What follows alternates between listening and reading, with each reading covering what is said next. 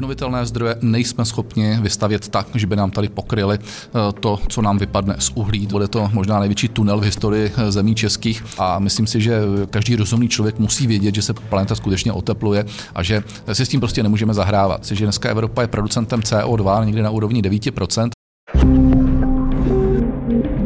Karel Havlíček, ministr průmyslu a obchodu, vítám vás u nás ve studiu. Dobrý den. Teď asi to největší téma, které řešíte, nebo jedno z těch největších, řešíte jich víc, ale jedno z těch největších je dostavba nebo výstavba nových jaderných bloků v Dukovanech. Věříte tomu, že se jednou ta elektrárna postaví? Věřím tomu 100%. A ono nám popravdě řečeno nic úplně jiného nezbývá. Pokud chceme mířit k bezemisní energetice, a já věřím, že na tom se shodneme, že tam mířit musíme, pokud chceme utlumovat uhlí, a na tom se asi taky shodneme, že součástí toho je dekarbonizace a vše, co je s tím spojené, tak nám zbývá obnovitelný zdroj a zbývá nám jádro. Obnovitelné zdroje nejsme schopni vystavět tak, že by nám tady pokryli to, co nám vypadne z uhlí, to znamená, je to o jádru. Jádro je zdroj stabilní, je to zdroj na desítky a desítky let a když to vhodně zkombinujeme s obnovitelnými zdroji, tak si myslím, že prostě budeme mít velmi dobrou stabilně dodávanou elektřinu a budeme tady mít jednoznačně bezemisní energetiku, takže podle našeho názoru je to správná cesta. A myslíte si, že ta kritika často zaznívá, že by se měli jít jenom cestou obnovitelných zdrojů, což my tady na Infu kritizujeme často, ale myslíte si, že je možné navýšit ten podíl těch obnovitelných zdrojů ještě víc, než je teď? On není moc vysoký, ale bez nějakých dalších dotací? Těžko říct, jestli bez dotací. Já myslím, že asi bez dotací to není možné navyšovat. Určitě se bude zvyšovat ten podíl. Dneska jsme přibližně plus minus 15%, míříme, a to jsme se dali jako závazek do Evropské unie, 22% v roce 30, což je mimo jiné víc, než třeba budou mít ostatní země Visegrádské čtyřky. No a jasné, že i po tom roce 2030 se to bude navyšovat. Jak se bude vyvíjet ta budoucnost obnovitelných zdrojů s ohledem na dotace, nelze dneska jako úplně jednoznačně říct, ale faktem je to, že se začíná už objevovat i to, že se dokáží stavit fotovoltaiky třeba bez provozní podpory, což si myslím, že je docela dobrá zpráva. Samozřejmě tam ale nějaká investiční podpora. Samozřejmě s přechodem na tu bezemisní energetiku souvisí i konec uhlí. Uhelná komise pořád zasedá. Padají tam návrhy jako konec uhlí v roce 2030, to jsou ty, jakoby, ty nejodvážnější 2035, někdo mluví o delším horizontu. Jak si dneska stojí ta debata? Protože přeci jenom ona běží pořád trošku mimo zrak veřejnosti. Je to debata odborná, tak jak to dneska vypadá? Který hlas převažuje vlastně? My to chceme dohrát do konce roku a v každém případě na konci roku chceme přijít s jednou cestou, ne s 2, 3, 4 variantami. A musíme rozlišovat to, co chceme, a tam jsou třeba různé ideologie, a druhá věc je, jaká bude ekonomická realita, protože jedna věc je si říct, jestli to bude rok 40, 45, 35, druhá věc je, jaká třeba bude cena v té době emisních povolenek, jestli v uvozovkách přirozenou cestou, to znamená cestou tlaku na ekonomiku, se nebudou třeba některé elektrárny odstavovat ještě dříve. Nicméně zatím vycházíme z toho, že v následujících 10 letech budeme odstavovat přibližně 10 000 MW.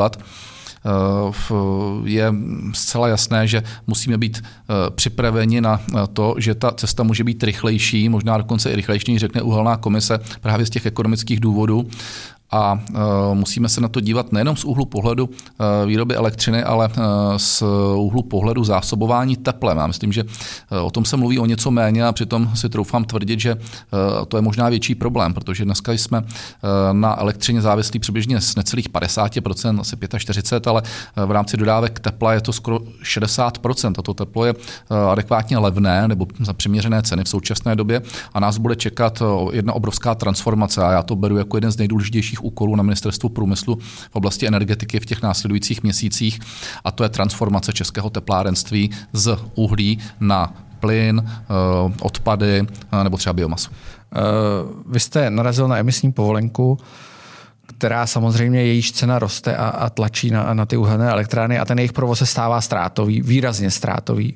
Na severu Čech, v Karlovarském kraji máme Sokolovskou uhelnou, která se dostala do určitých problémů, což nebylo daný jenom tou emisní povolenkou, ale byl tam i premiér Babiš nedávno a debatoval tam o té situaci. My jsme o tom psali jsme o tom, že vlastně ty majitelé Sokolovské uhelné by rádi viděli nějakou výjimku z platby emisní povolenky. Myslíte si, že jako tohle je vůbec reálné, jako ulevovat těm společnostem z něčeho, co je daný vlastně evropskou legislativou? To je bohužel pro Sokolovskou prakticky bez šance. My nemůžeme začít dneska nahrazovat náklady spojené s emisními povolenkami tím, že je začneme nějakým způsobem zleva prostě sponzorovat. To, kdybychom udělali, tak tím ztrácí ty emisní povolenky svoji logiku, jakkoliv se mi to taky nelíbí, protože uznávám, že emisní povolenka je poměrně tvrdý a někdy až dokonce brutální nástroj Evropské komise, kdy fakticky můžeme si 100krát říkat, jaké budou Green Dealy a co bude v roce 30-50, ale Evropská komise velmi chytře, musím říct, a dost nekompromisně vymyslela neuvěřitelný bič na jednotlivé státy. Dokonce můžeme spekulovat, jestli to nebylo záměrně vymyšleno, protože víme všichni, že to bylo v dobách Sarkozyho z Francie. Opětelně víme, že mají přes 50 jaderných reaktorů, ale to je tak mocný a silný nástroj, cena emisní povolenky, která v podstatě dokáže dostat českou a třeba polskou ekonomiku úplně do kolen. A my to dneska vidíme třeba na té Sokolovské. Pokud se tam budeme bavit o tom, že jim tam jsme schopni pomoct v nějaké transformaci teplárenství, protože u nich je to právě ta diskuze okolo Vřesové, kdy vlastně chtějí, nebo asi budou nuceni přejít na to zásobování teplem na jiné bázi, to znamená nikoliv uhlí a stlačený plyn, ale na bázi zemního plynu, což je pochopitelně cesta ekologičtější, jsou schopni to relativně rychle zrealizovat, ale pak samozřejmě musíme říci i to B, a to je to, že tam pracuje 800 lidí, kteří přijdou o práci, protože v tu teplárnu na zemní plyn obsluhuje řádově několik desítek lidí a další stovky lidí přijdou o práci v rámci těžby. Takže to je samozřejmě nesmírně složitá situace. Můžeme se bavit, proč jsme dneska v této fázi, a není to zdaleka jenom Sokolovská uhelná. A když se bavím s teplárníky, kteří samozřejmě dneska bouchají do stolu a jsou velmi, velmi nároční na jednání, tak si jim nedivím, protože vidím, že ta ekonomika prostě jim jde do kytek. Na druhou stranu se vždycky zeptám, co se dělalo v těch posledních několika letech pro to, aby jsme právě začali prostě to teplárenství transformovat. To nemůžeme dělat jenom prostřednictvím takzvaného kvetu, čili kombinované výroby elektřiny a tepla a různých forem dotace. To stejně dříve či později prostě nebude stačit. To znamená, musíme se vážně začít bavit o tom, jaké parametry stát musí nastavit pro to, aby tady byl schopen zásobovat teplem řádově 1,5 milionu domácností, což je 3,5 milionu obyvatel v rámci dostupných cen, přičemž se bude ustupovat od uhlí a bude to tady o tom plynu, bude to o nějaké biomase nebo o nějakých odpadech. A to je nesmírně náročný proces, který teď musíme nastartovat. Já bych ho chtěl představit skutečně tu koncepci a strategii ještě během prázdnin. Jakou budete cestou, protože přece jenom není jednoduchý úplně, samozřejmě není to úplně nejsložitější technologie přestavit teplárnu z uhlí na plyn, ale stojí to poměrně dost peněz i tak. Jakou budete cestou? Vy jste říkáte, to přestavíte, ale jestli můžete naznačit. Tak představovat to musí samozřejmě ti investoři, to znamená ti provozovatelé, a oni to budou představovat tehdy a investovat do toho, pokud uvidí na nějakou přeměřenou míru jistoty, to znamená toho, že když to udělají, tak že se jim to vyplatí. Tady musíme být velmi obezřetní, ale současně je motivovat musíme. Já říkám velmi obezřetní, protože všichni určitě vědí, jakým šíleným způsobem se zde podpořila fotovoltaika v letech 2009-2010, taky s cílem, aby to motivovalo, aby něco vybudovali, tak investovali, a bude to možná největší tunel v historii zemí českých, který nás bude stát 600 miliard jenom ve fotovoltaice a 1000 miliard v celé ve všech obnovitelných zdrojích, čili tam se to nezvládlo. V těch letech 2009-2020 pak už to bylo všechno v pořádku. No a nyní tady vlastně budeme vytvářet, nechci říct podobný model, ale model, kdy vlastně budeme muset provozně podpořit, to znamená nastavit jim nějaký systém provozní podpory na několik let dopředu a musíme se vážně bavit o tom, na kolik let to bude, aby to pro ně bylo zajímavé, když to budou investovat. A máme zde modernizační fond, který právě vzniká z toho, že stát dostává zaplaceno za ty emisní povolenky, ve kterém bude relativně dost zdrojů na to, aby právě podporoval zase tyto formy moderní energetiky. Takže musíme to dobře vyskládat s ohledem na investiční podporu a provozní podporu a s ohledem na to, aby prostě měli chuť, logicky chuť budou mít tehdy, když se jim to vrátí, do toho investovat. Týká se to i elektráren, protože často se mluví o tom, že některé ty, nebo minimálně víme o jedné elektrárně, některé ty elektrárny, pro ně by bylo řešení přejít z uhlí na plyn. Ale v Česku se preferuje ta jaderná varianta a o té plynové zase mluví jenom část trhu, ať už je to zástupce menšinových akcionářů ČEZu Michal Šnobr nebo pár dalších lidí. Je to varianta, která je reálná, nebo jenom jako virtuální? Ono samozřejmě to vypadá velmi elegantně na ten plyn. A já nemůžu říct, že jako pan Šnobr, jakkoliv samozřejmě jemu nejde o cenu elektrické energie ve smyslu toho, aby lidé měli za dobrou cenu, jemu jde o to, aby vydělával. A to je celkem pochopitelné, to znamená, on tam zastupuje zájmy větších hráčů a má zájem na to, aby dobře profitoval a logicky prostě on vidí jako plyn jako jedno z relativně elegantních řešení, ale my si musíme uvědomit, že nežijeme ve vzduchoprázdnu. Já mám dneska poměrně velký problém vůbec uhrát na úrovni Evropské komise jádro. A to nikoliv proto, že to bude stát tolik či jinou částku, ale s ohledem na to, že jsou země, naštěstí teda jich není většina, které nás tlačí k tomu, že jádro není zcela bezemisní, ačkoliv my tvrdíme, že je bezemisní a plyn je z tohohle úhlu pohledu úplně někde mimo. To znamená, ten plyn pochopitelně výrazně více emisnější, nebo se měří prostě méně ekologický, než jádro, to znamená Evropská komise v zásadě jasně naznačuje a říká, ona ani nenaznačuje, zapomeňte na plyn.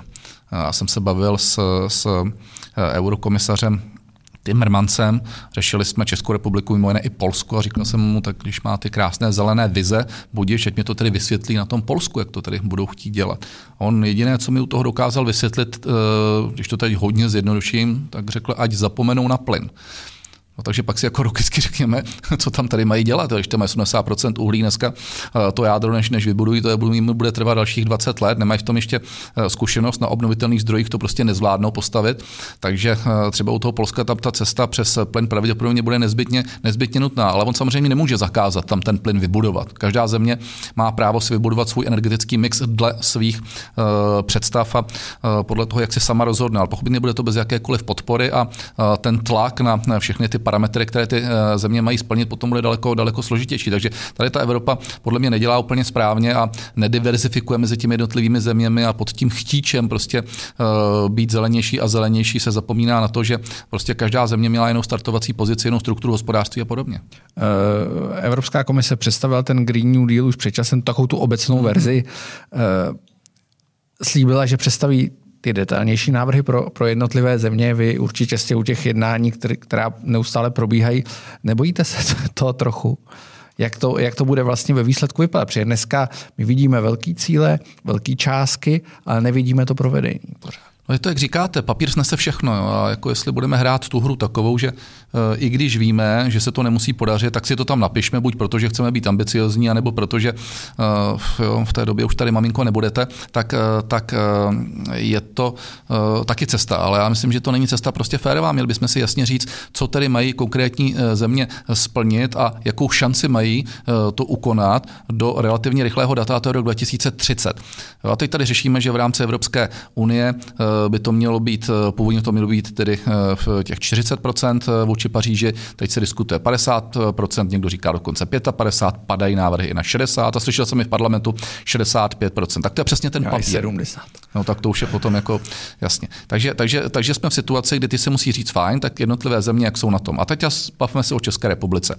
CO2 je v České republice činěna ze 40% průmyslem, z 20% energetikou a z 15% v dopravou. No a tak teď se o tom můžeme bavit. Já jsem řekl 40% průmyslem opačně. 40% energetiku, 20% průmyslem a 15% dopravou.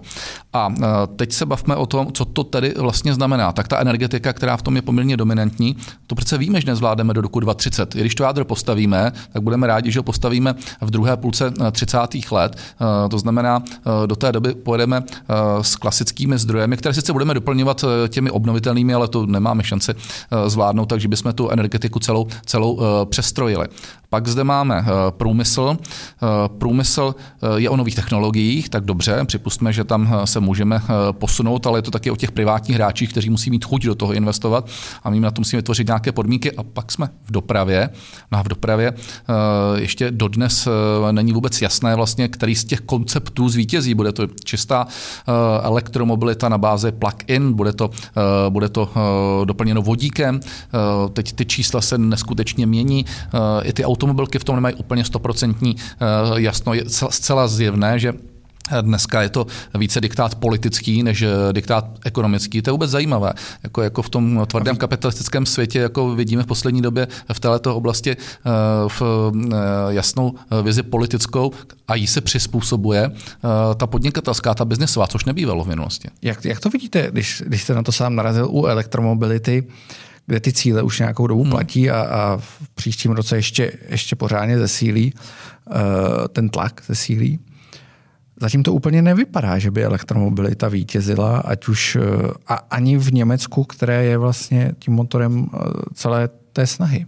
Jak to vypadá vlastně z vašeho pohledu, z pohledu českého průmyslu, protože víme, že Škodovka taky přijala opatření, zašla vyrábět plně elektrický automobil, zašla vyrábět jeden hybrid, ale nedá se říct, že bychom viděli auta plná elektromobilů. Tak vždycky základní ekonomická poučka říkala, není podstatné, co si myslí producent, ale podstatné, co si myslí zákazník. A pokud přestaneme tyhle základní parametry vnímat, tak prostě neuspějeme. Pokud budeme žít v iluzi, že tomu zákazníkovi natlačíme to, co chceme, tak asi nějaká odvětví dokážu představit, že možná někdo skutečně třeba v oblasti ICT tohleto nastat může, že normální smrtelník vy a já už možná neví, co by chtěl ještě více ve svém mobilním telefonu a více méně, že to diktát, kupuj si to a tak dál. Ale u těch aut si myslím, že to tak úplně není, mimo jiné, protože tam jsou velké ještě cenové rozdíly.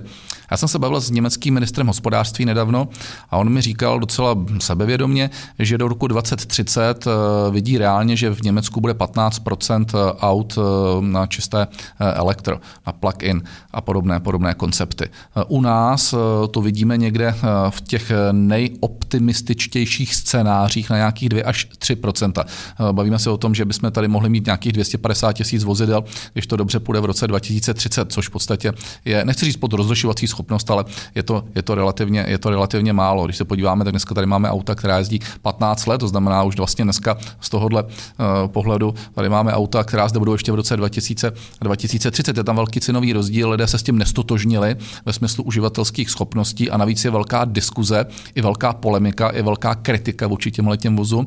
A to ještě nemluvím o tom, že koncept Volkswagenu je ten plug-in, koncept třeba Toyoty nebo Hyundai je více do vodíku, teď mezi tím jsou prostě různé hybridy. No a když to celé seštem potrhneme, tak vlastně takový běžný zákazník a uživatel už se v tom trochu ztrácí. Koupil byste si elektromobil? Já bych s tím asi nějaký úplný problém neměl, proč bych si ho nemohl koupit, já nejsem ten, který musí jezdit prostě někde 200 a musí mít nějakou akceleraci, že prostě bude všechny porážet a nejsem asi ten úplný fanoušek těch aut, který musí cítit vůni toho benzínu a když to nevrčí, jak má, tak prostě je nervózní, jsem prostě takový, řekněme, spíš průměrný spotřebitel těch aut a v zásadě by mi to asi problém žádný nedělalo, takže proč ne, já s tím nějaký problém opravdu nemám, ale ne všichni takhle uvažují, ale s čím bych asi problém měl je to, že by se mi prostě nelíbilo, kdyby to auto mělo horší jízdní vlastnosti, docela zásadní a mělo být třeba dvojnásobně dražší a to si myslím, že je docela základní parametr. Není čas na revizi těch cílů, protože autoprůmysl je zasažen koronakrizí, poměrně silně viděli jsme propad českého autoprůmyslu o 80%, což není málo vzhledem k tomu, jakou částí se podílí na hrubém domácím produktu. A do toho musí investovat do úplně nové výroby. Není čas trošku revidovat ty cíle.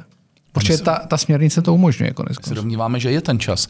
A já si dokonce myslím, že ten svět po covidu už bude jiný než před covidem a že naše ekologické ambice budeme muset trochu přehodnotit. Ne proto, že bychom neměli být ambiciozní. Druhá věc je ta, že jsou zde země, které jsou opravdu krutě zasaženy. A většina zemí v Evropě začíná řešit fundamentální ekonomické a hospodářské problémy. Prostě musí restartovat ekonomiku, musí prostě investovat do klasické infrastruktury a já se obávám, že ty cíle, které si Evropa dala, tak prostě jednoduše na ně ty jednotlivé země nebudou mít, takže můžou být o něco později, nebo se prostě trošku sníží ty parametry, ty čísla, ale vždycky si musíme říct, o co vlastně hrajeme.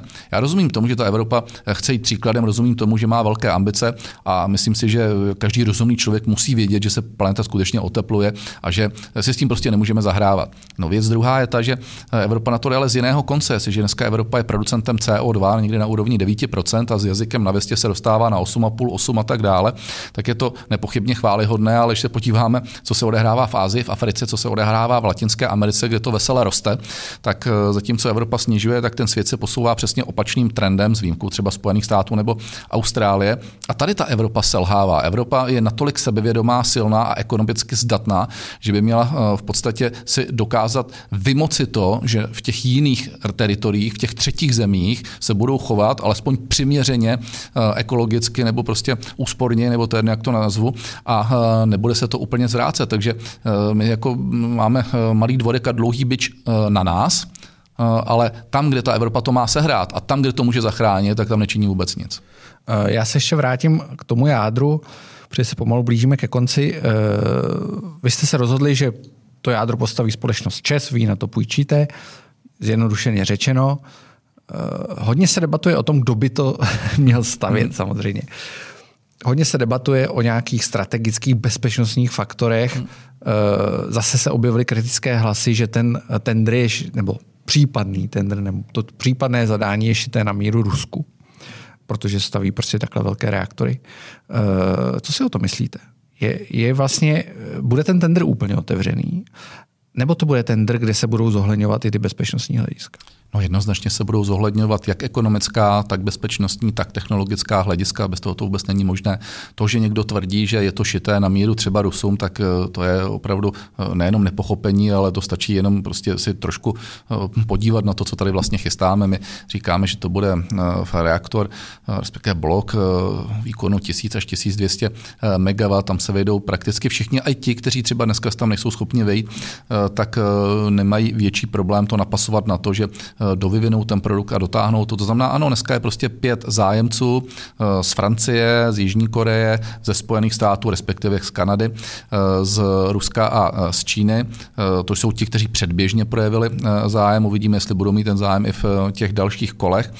A musí se dát všechny parametry na stůl, no a podle toho se taky musí vybírat a dneska nebudeme tvrdit, jestli je důležitější parametry ekonomický nebo bezpečnostní nebo nějaký technologický, všechno to musí prostě být v souhře a ČEZ podle toho musí postupovat.